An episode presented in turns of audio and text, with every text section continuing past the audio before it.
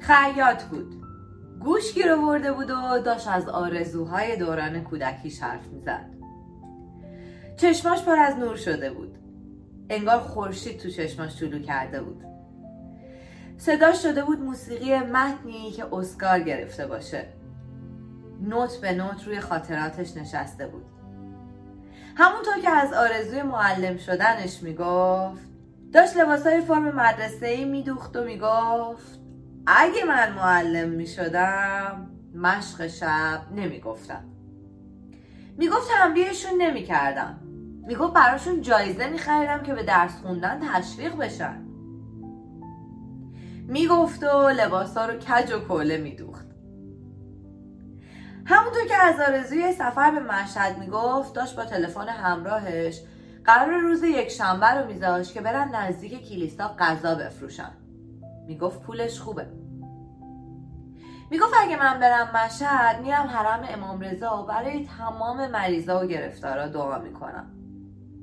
می‌گفت ده تومن نظر حرمش کردم باید اونم ادا کنم. می‌گفت دوست دارم با قطار برم مشهد. می‌گفت و تو کاغذ لیست خریدش برای غذای یک شنبه لیست رو مینوشت.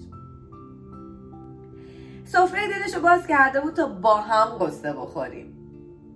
از قصه که سیر شدیم نگام کرد و گفت بعضی موقع ها اون چیزی که ما می‌خوایم نمیشه. اما بازم خدا رو شکر. لباس فرم برادرم رو گرفتم و از خیاطی زدم بیرون. اون شب خوابم خودش رو پنهون کرده بود. به چشمام نمیومد که نمیومد چشمامو بستم و به معلم بودنم فکر کردم. به سفرهای هر ساله مشهد به ریز و درشت آرزوهاش که تو زندگیم فراوون داشتم.